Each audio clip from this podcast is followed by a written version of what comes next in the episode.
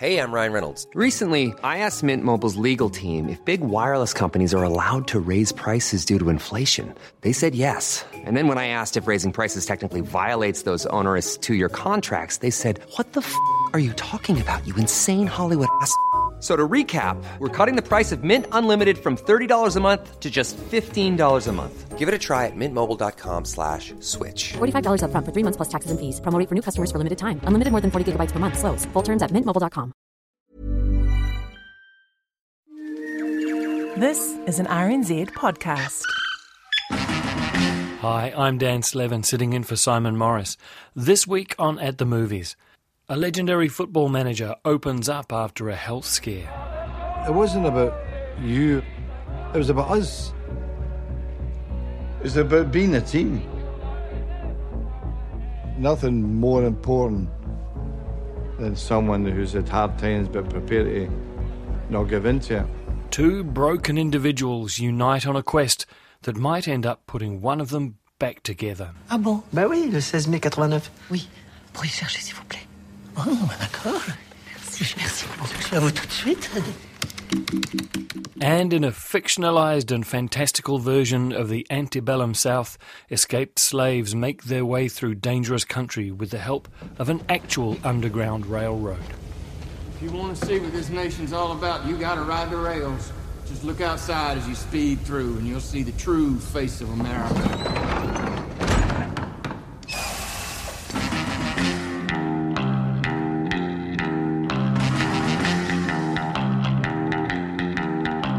I know that lots of people won't think of that last one actually as a movie. It's on a streaming service after all and is 10 episodes long. But I really believe we need to get over this debate about whether something is cinematic or not. As a friend of mine commented last year while this was being litigated online, if I turn the lights off at home, it's cinema, and if I leave the lights on at home, it's television. The best thing I saw all last year was Apple TV Plus's comedy series Ted Lasso about a failing American soccer coach trying to make it in the Premier League. Ten half hour episodes later, and I'm sobbing on the couch, almost impossibly moved by the sweetness and empathy of a great story and great characters. Going to the pictures can still do that, of course. I love it. But let's not limit ourselves or think of episodic storytelling as being somehow second class. I used to lie in bed thinking about themes where I could address the players that would make an impact on them. You know?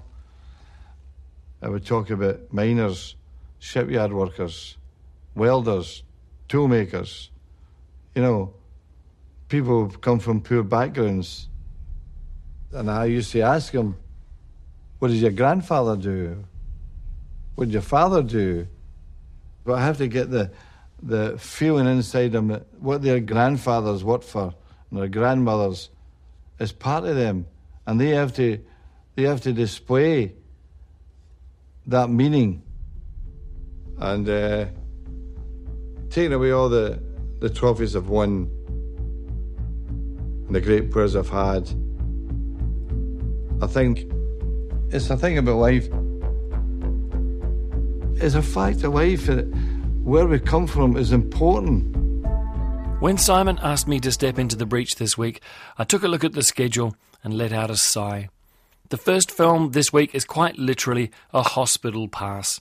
For more than 30 years, Sir Alex Ferguson's record of success at Manchester United was a source of great pain and suffering for many of the rest of us. He was such a dominant figure, the Guardian newspaper nicknamed him the Imperial Lord Ferg.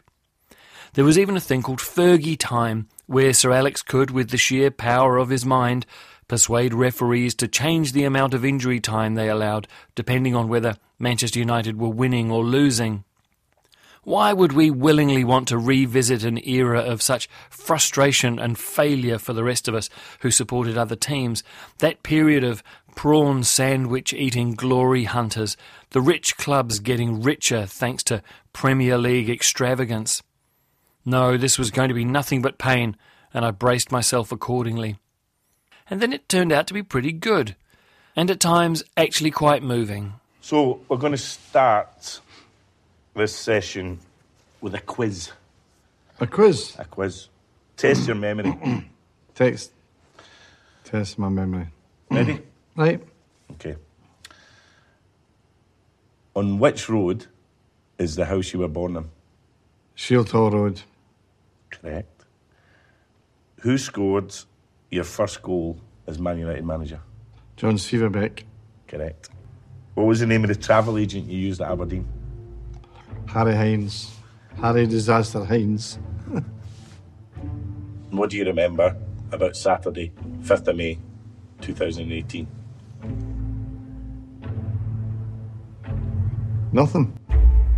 On 5th of May 2018, five years after retiring as manager of Manchester United, where he had reigned for 27 years, Sir Alex Ferguson collapsed with a brain hemorrhage.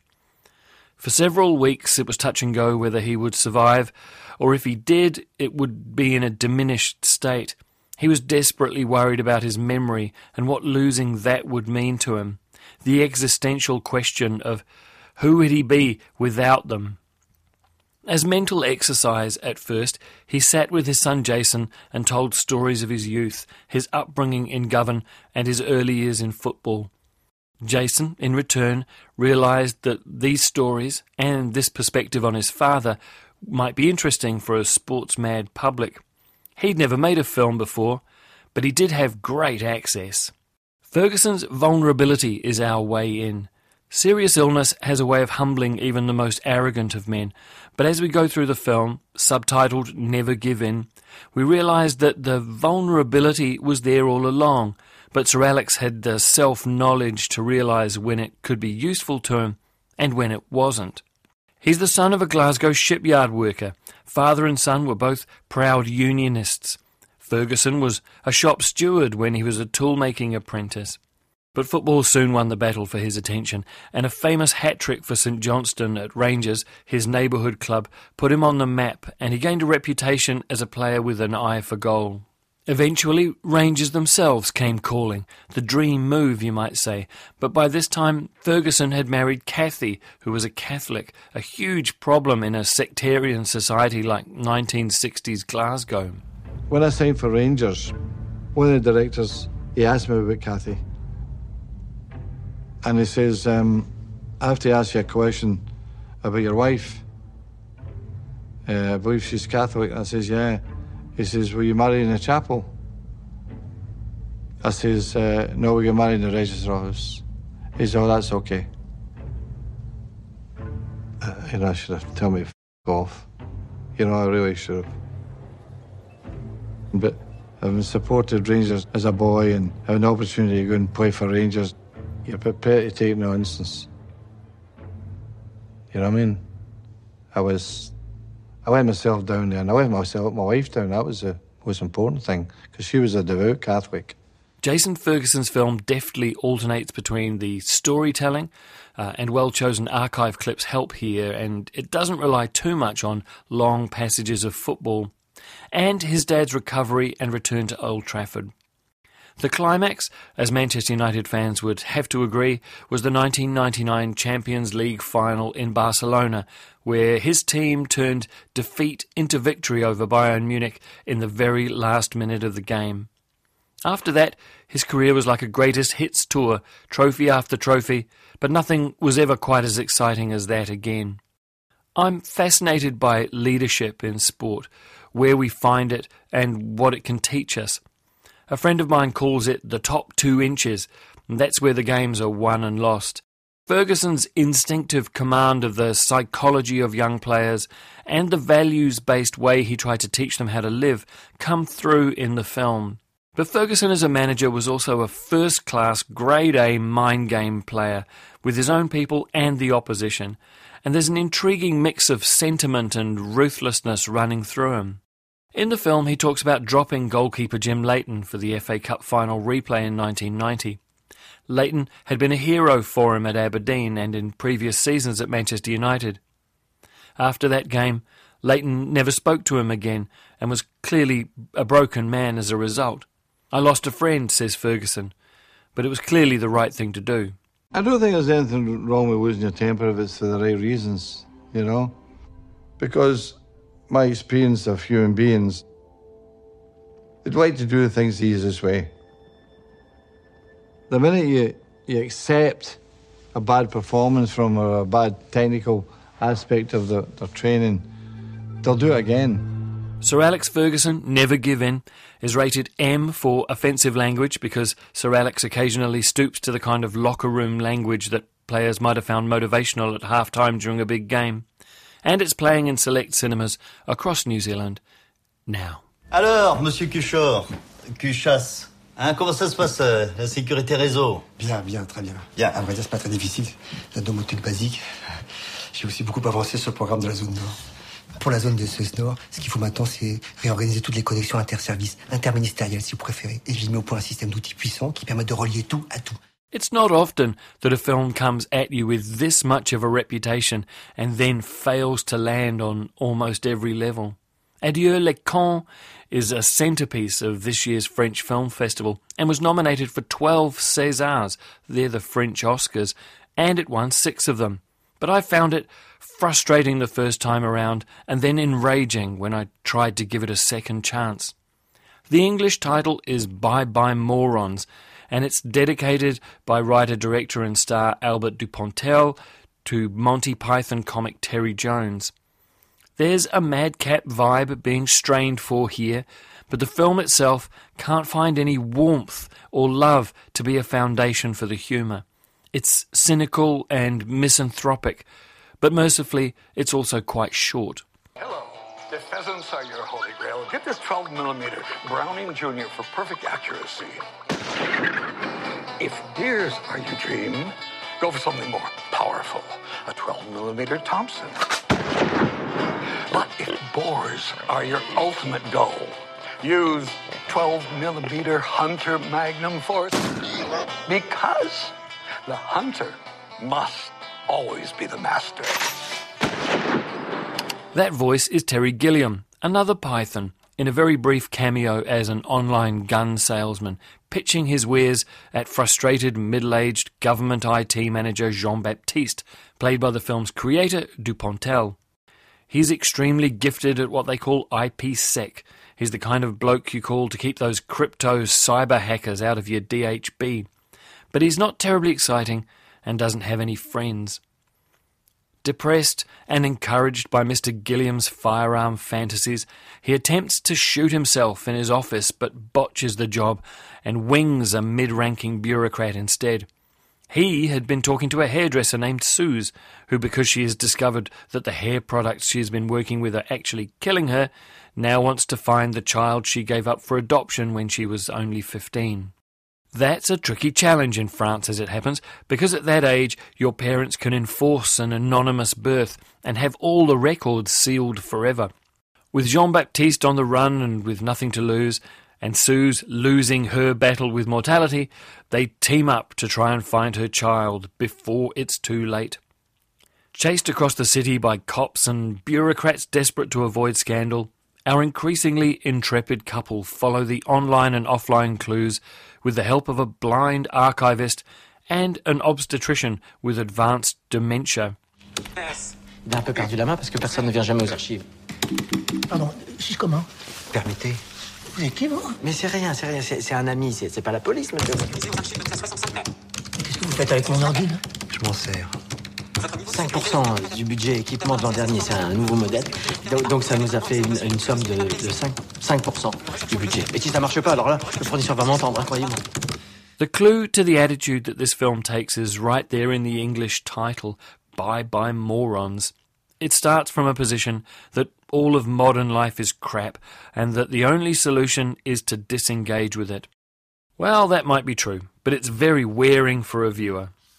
Almost everyone we meet is worthless somehow. The inarticulate teenager playing video games on his front porch, the senior manager who only wants to employ kids from the top schools, the middle manager who hires a blind electrical engineer to look after his archive and is inordinately proud that the assistive technology for this one staff member cost 5% of his entire budget the blind archivist himself, who, whenever things get too dangerous, starts inexplicably yelling, No jail for the disabled, in order to create some kind of distraction. Like so many films from France in recent years, it looks at all kinds of progress as a departure from essential Frenchness. The modern world is a disappointment. The people are shallow, the culture is degraded, meaningful human relationships are almost impossible. And it seems to think that creepy digital stalking is okay as long as you're trying to get two attractive young people to fall in love with each other.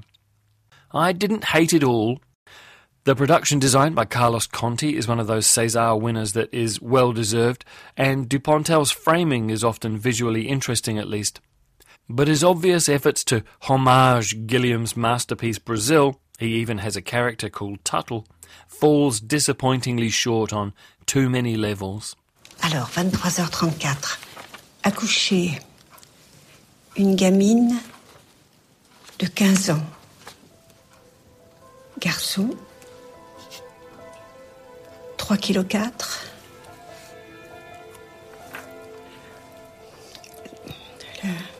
La gamine a beaucoup souffert.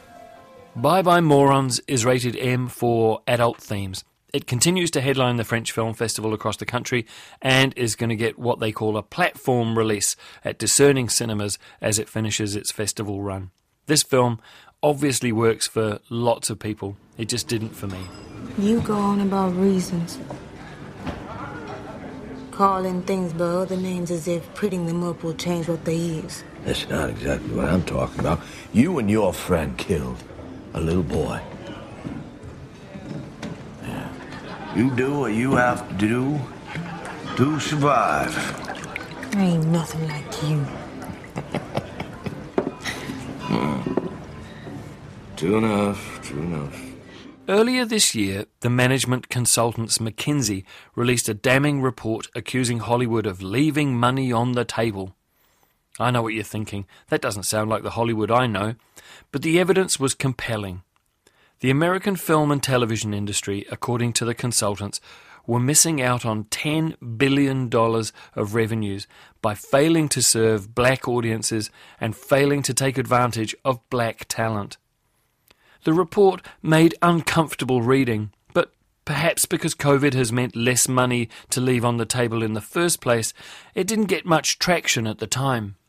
There have been some high profile recent hits, Black Panther springs to mind, but the systemic obstacles to black representation still remain. One studio has bucked that trend, however, by commissioning, financing, and purchasing works about black subjects made by black creatives and with an eye to black audiences. And it may surprise you that the studio in question is Amazon. I find it kind of staggering that a monumental global retailer whose business model and methods cause immense damage to culture and business everywhere it operates would use a streaming video service as a loss leader and then prioritize some of the best and most interesting work being made anywhere. It's about as counterintuitive as it gets, but that's the 2020s for you. Last year on this program, I reviewed a couple of great examples of what Amazon has been prioritizing. Two smaller, indie style films with distinctive points of view, and something different to say about the black experience. Selah and the Spades was like a mafia movie set in an elite black high school. And The Last Black Man in San Francisco was an autobiographical story of gentrification and alienation. Since then, Amazon has gone even harder. In a co production with the BBC, they produced Steve McQueen's Small Axe, an epic series of films about Afro Caribbean life in London in the 70s and 80s. In New Zealand, those films are going to land on the UK TV channel that sits on the Sky platform, but they really deserved to be featured in the International Film Festival. Amazon also produced Regina King's debut feature film One Night in Miami about a fictionalized meeting between Sam Cooke, Jim Brown, Cassius Clay, and Malcolm X in 1964. That's really good, that one. And of course, they also brought Eddie Murphy and Arsenio Hall back together for Coming to America earlier this year. But the biggest and most prestigious of these black productions is Barry Jenkins' epic adaptation of Colson Whitehead's Pulitzer Prize winning novel, The Underground Railroad. Now, the train will be here shortly. I just need a word for the manifest. I beg your pardon. All who journey on the railroad must be documented in the manifest. How else will we account for the souls entrusted to this campaign? You may speak as much or as little as you like, but you must speak. I'll speak for the both of us. As you might imagine from the Oscar winning maker of Moonlight and If Beale Street Could Talk, the Underground Railroad is immaculate from conception to execution. It's the best film I've seen this year, and even if I'll never see it on a giant screen, or own a Blu ray disc of it, or see it with a film society, it deserves to be considered as an important piece of cinema, and film lovers everywhere should seek it out. Like the novel, the story is set in a fictionalized, heightened version of the pre Civil War southern states.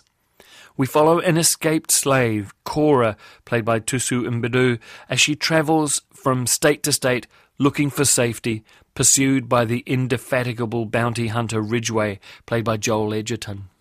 Each episode is a chapter named after a state she passes through, and each state is not only a nightmarish, embellished, exaggerated version of the historical truth, each state is also a metaphoric representation of some aspect of black life in America, the entirety of it, from transportation from Africa to educational inequality and modern day police brutality.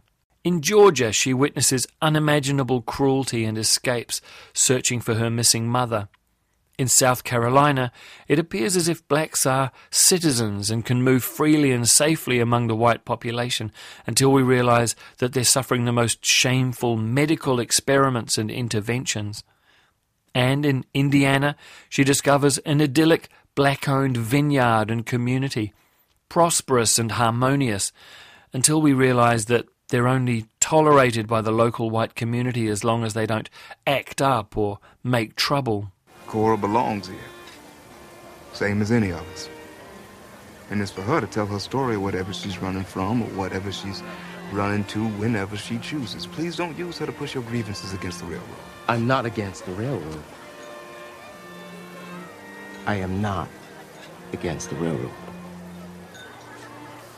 Now, I bear no ill will toward that poor girl, but you are naive to think white folk are gonna let us keep a place like this if we continue to taunt them with our arrogance. Arrogance? Since when is living and breathing and tilling the land what is rightfully yours arrogance? And then there's the railroad itself. In reality, the Underground Railroad was its own kind of metaphor for the network of safe houses and trails that allowed slaves to find their way to the northern states. But Whitehead and Jenkins ask, what if? What if it was a real train? What would that feel like? What sort of independence and audacity would that represent? The Underground Railroad is so much more than another slavery drama because it foregrounds the total black experience in emotionally as well as historically authentic ways. If you're a wide audience, Jenkins and his collaborators aren't really talking to you and aren't interested in mediating that experience for you, and the film is all the more powerful and meaningful for it. Who built all this? Who builds anything in this country? How far does it go? Away from here, that's all I can tell you. The Underground Railroad is 10 episodes of varying length streaming on Amazon's Prime Video system. Each episode has its own rating, but they all start with 18 plus, and Amazon offers a 7-day free trial for Prime Video. And that's our program for this week. We play ourselves out with a track from the soundtrack of the Underground Railroad. It's called Bessie by Nicholas Britell. Simon should be back in time for the next episode, so I trust you will join him for more at the movies at the same time next week.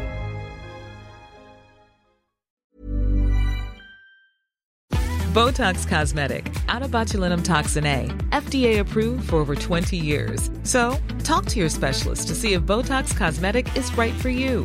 For full prescribing information, including boxed warning, visit BotoxCosmetic.com or call 877-351-0300. Remember to ask for Botox Cosmetic by name.